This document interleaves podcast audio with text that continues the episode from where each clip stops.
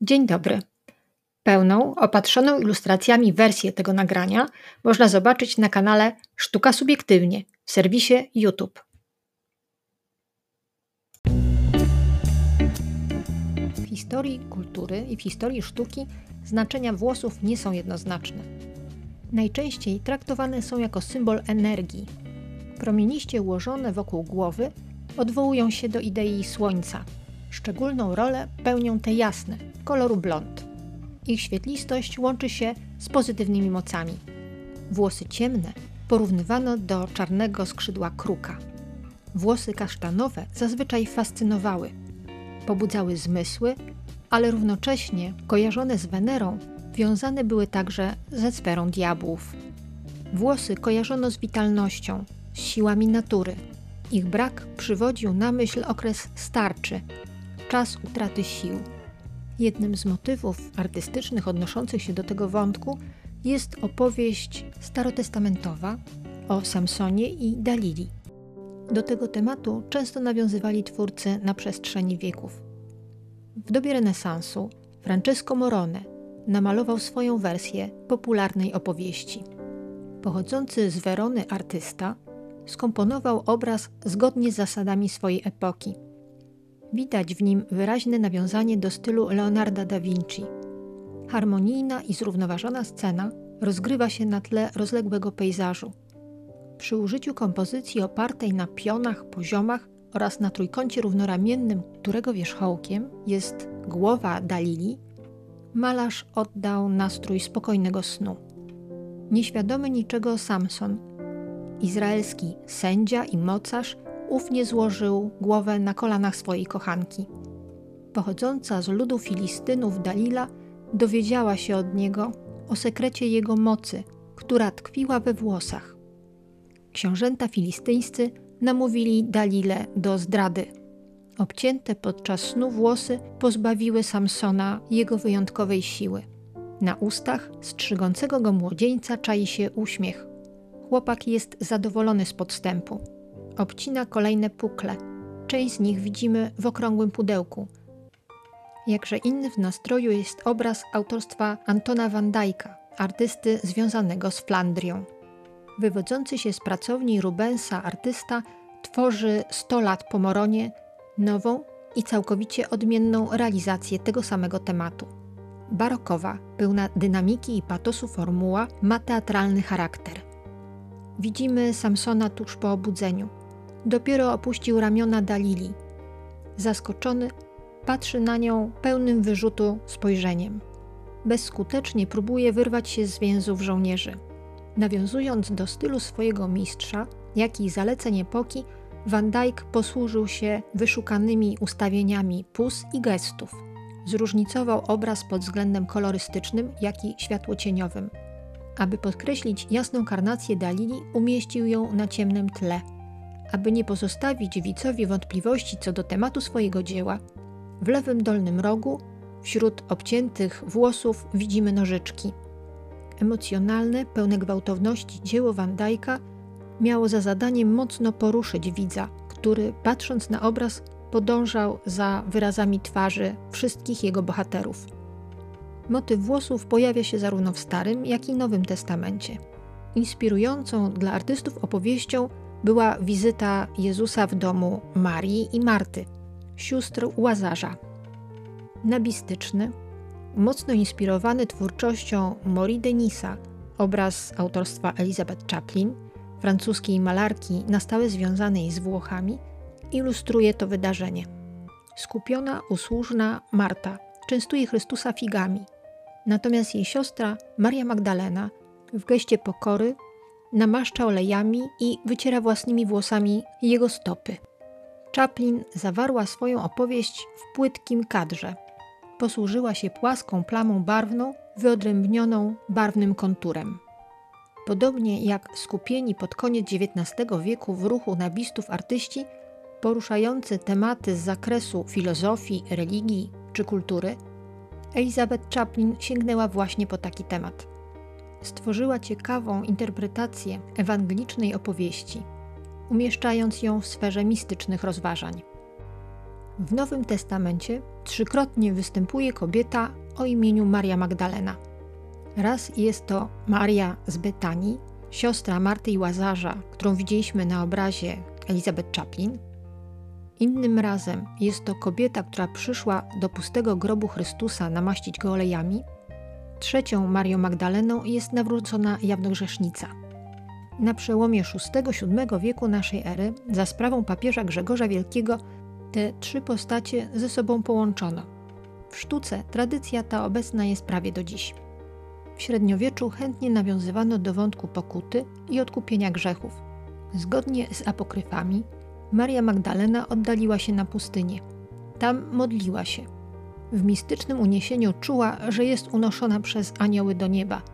Taką ją widzimy w dziele wykonanym dla Kościoła Świętych Janów w Toruniu, pochodzącym z początku XV wieku.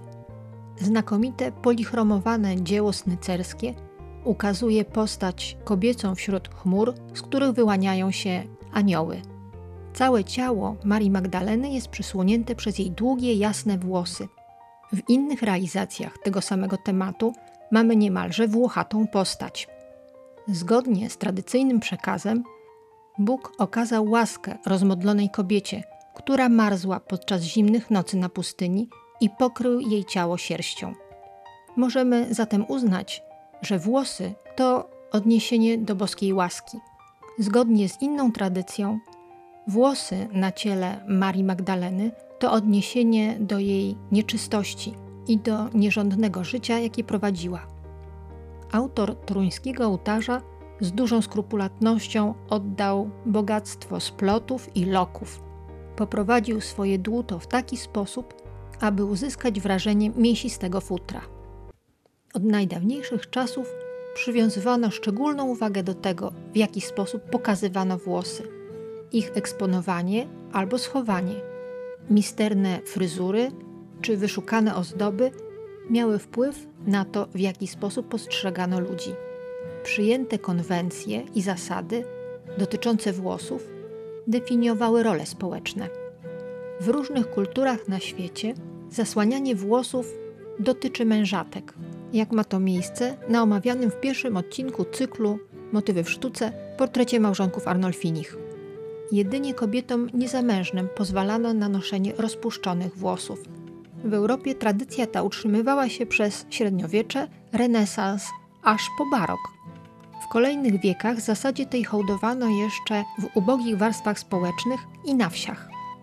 XIII-wieczna miniatura przedstawia dwie kobiety. Żywo gestykulująca, ubrana w niebieską szatę kobieta z prawej ma warkocz. Jej włosy ozdobione diademem i obwiązane złotymi taśmami pokazane są w całej okazałości.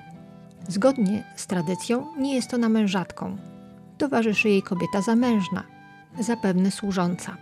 Jej głowę osłania czepiec lub tak zwany pątlik, ozdobna siateczka ochraniająca całe włosy, zarówno noszona przez kobiety, jak i mężczyzn. Prezentowana miniatura jest przykładem średniowiecznej mody. Modne fryzury mają jednak znacznie starszy rodowód. Włosy trafiono już w czasach starożytnego Egiptu, starożytnej Mezopotamii czy Grecji. Liczne przykłady rzeźby starożytnego Rzymu są znakomitym dowodem na to, że moda na konkretne uczesania zmieniała się w szybkim tempie. Szczególnie dobrze widać to na popiersiach z okresu panowania Flawiuszów, z okresu Cesarstwa Rzymskiego. Przykładem może być portret młodej kobiety wykonany w marmurze. Badacze przypuszczają, że jest to Julia, córka cesarza Tytusa. Idealizowana, lekko przechylona, w naturalny sposób ukazana głowa kobieca z lat 80.-90. naszej ery ozdobiona jest wyszukaną fryzurą, którą nazywano gniazdem os. Misterna konstrukcja przypominająca wysoki diadem składa się z całej kaskady delikatnych, niewielkich loków spiętrzonych nad czołem. Przygotowanie takiego uczesania trwało długie godziny. Aby uniknąć męczących posiedzeń, często dopinano peruki.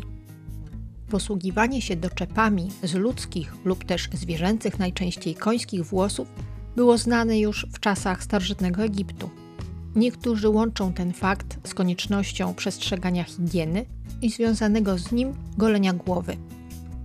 Peruki i doczepy stały się niezbędnym elementem modnego wizerunku w XVIII wieku.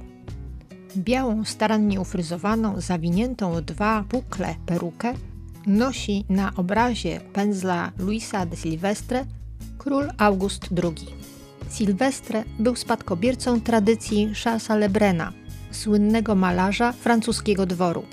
W duchu późnego baroku tworzył reprezentacyjne, pełne przepychu obrazy, dzięki którym trafił także na dwór Wettinów. Popularność jego pełnego splendoru francuskiego stylu zaprowadziła go na dwór w Warszawie, gdzie wykonał m.in. dekoracje Pałacu Saskiego. Rozbudowane, przeogromne peruki drugiej połowy XVIII wieku zyskiwały fantastyczne kształty i formy. Niewygodne dla właścicieli stały się także powodem żartów i kpin.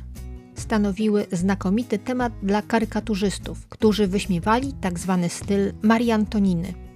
Rozpowszechniane w licznych nakładach ryciny komentowały niedorzeczność ówczesnej mody. Widzimy, jak francuski fryzjer na drabinie układa nowe loki na wielkiej fryzurze modnej damy. Jedynym sposobem oceny tak dziwacznego dzieła jest wykorzystanie sekstansu. Ten przyrząd mierniczy może pomóc w ocenie tego, co trudne jest do wyrażenia słowami. Dowcipna praca Matthew Darleya miała powstrzymać damy XVIII wieku przed ślepym podążaniem za modą. Może dalej, jak wielu artystów, dostrzegł piękno w naturalności. Podpatrzony w codzienności temat, przedstawiający kobietę podczas czesania włosów, odzwierciedlał zachwyt nad tak zwaną piękną płcią. Secesyjny obraz Władysława Ślewińskiego przedstawia młodą kobietę przeczesującą włosy palcami. Dzieląc je na pasma, prawdopodobnie upnie je wysoko w luźny kok i miękkie fale, zgodne z modą końca XIX wieku. Tymczasem widzimy modelkę Ślewińskiego w intymnej sytuacji. Trudno nam odgadnąć jej tożsamość. Jej twarz jest zasłonięta. Badacze mówią, że jest to prawdopodobnie żona artysty. Rosyjska malarka Eugenia Szewcow. W niewielkim lusterku widzimy fragment męskiej twarzy – prawdopodobnie odbicie samego artysty. W poszukiwaniu własnego stylu udał się do Francji. Niewystarczającą okazała się edukacja w szkole rysunkowej Wojciecha Gersona, jak i wsparcie okazywane przez Józefa Chełmońskiego. Ślewiński, zafascynowany francuską secesją, w obrazie szczeszącą się kobietą zastosował miękką, falistą, płynącą linię. Asymetryczność form i miękkość kształtów łączy się z odczuciem zmysłowości. Krągłość obnażonych pleców, delikatna, jasna karnacja i miękka kaskada włosów to opowieść o zachwycie malarza. Wydawać by się mogło, że obraz Pabla Picassa jest jedynie prostym zapisem codziennej czynności. Widzimy dwie kobiety i dziecko. Odwrócona do nas tyłem kobieta przegląda się w lusterku druga zaplata jej długie włosy. Dzieło to powstało w tak zwanym okresie błękitno-różowym. Ciekawostką jest wspomnienie samego artysty, który kieruje nasze myśli ku malarstwu renesansowemu. Obraz zawiera dwa odniesienia. Pierwszym jest obserwacja codzienności, drugim stary motyw, w którym widzimy dojrzałą kobietę, jej córkę i wnuka. Te trzy postacie zainspirowane są dziełem Leonarda da Vinci, ze zbioru paryskiego Louvru, zatytułowanym Święta Anna Samotrzeć. Obraz Picassa jest dalekim echem przedstawienia, na którym zobaczyć można świętą Annę, Marię i małego Jezusa. Przez wieki długie, misternie upinane włosy traktowane były jako element wizerunku kobiety, jej piękna oprawa. Taki stosunek miała do nich także Frida Kahlo, meksykańska malarka, która w swoich licznych autoportretach pokazywała siebie z misternie upiętą fryzurą. Diametralnie inny jest autoportret z 1940 roku. Artystka siedzi na krześle, ubrana jest w męski garnitur. W rękach trzyma nożyczki. Ma krótko przystrzyżoną fryzurę. Resztki jej długich włosów pokrywają w nieładzie całą podłogę. Obraz to uspokojenie po burzy, po niesamowitym szale – Mamy wrażenie, jakby obcinanie włosów stanowiło element samookaleczenia. Frida Kahlo namalowała siebie niedługo po rozstaniu z mężem. Komentuje to zdarzenie słowami meksykańskiej piosenki, którą zapisała u góry obrazu. Mówi ona o mężczyźnie, który kochał tylko ze względu na włosy. A teraz, w momencie kiedy kobieta już tych włosów nie ma, miłość wygasła. Obcięcie włosów przez Kalo jest zerwaniem z dotychczasowym życiem, jest rodzajem buntu, jest wejściem na zupełnie nowe tory. Dla Rachel Lee zgolenie włosów jest elementem nowej inicjacji, jest przejściem do nowego świata i aktem dojrzewania. Działanie performatywne artystki z 2015 roku zawierało w sobie grę słów w tytule wydarzenia. Here I am albo Here I am. Włosami jestem albo oto jestem. Jestem zatem włosami, czyli tym, co czyni mnie rozpoznawalną.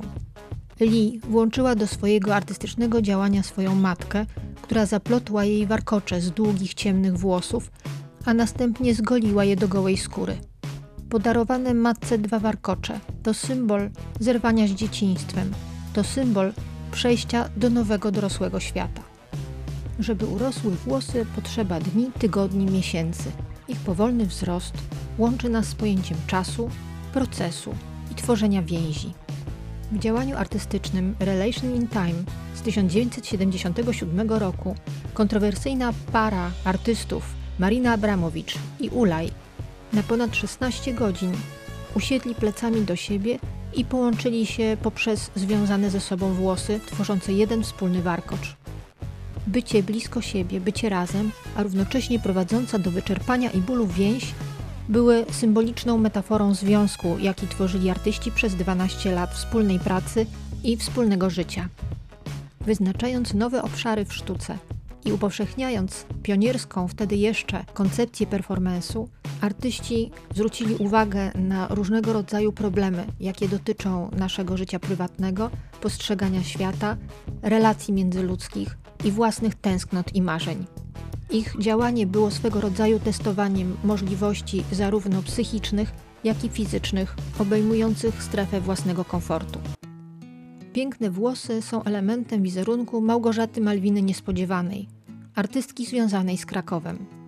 Nawiązując zarówno do inspiracji sztuką japońską, jak i do tradycyjnych XVIII i XIX-wiecznych prac wykonanych z ludzkich włosów, Niespodziewana używa je do wyszywania snuje prywatną, bardzo delikatną opowieść, której biologiczna nić staje się odwołaniem do początku i koncepcji świata.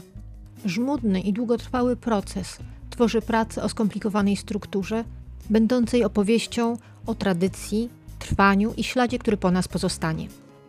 Również z Krakowem związana jest malarka, artystka wizualna, performerka Cecylia Malik. W 2013 roku zainicjowała działanie zatytułowane Warkocze Białki. Była to artystyczna forma protestu przeciwko zmianom dotyczącym regulacji rzeki. Ten ekologiczny sprzeciw miał za zadanie utrzymać nienaruszoną, naturalną strukturę białki. Zorganizowana wspólnie z galerią Bunkier Sztuki Akcja zaangażowała liczne grono do uplecenia warkocza, który miałby długość całej rzeki. Finalne sploty błękitne, białe i niebieskie, osiągnęły długość 5 km.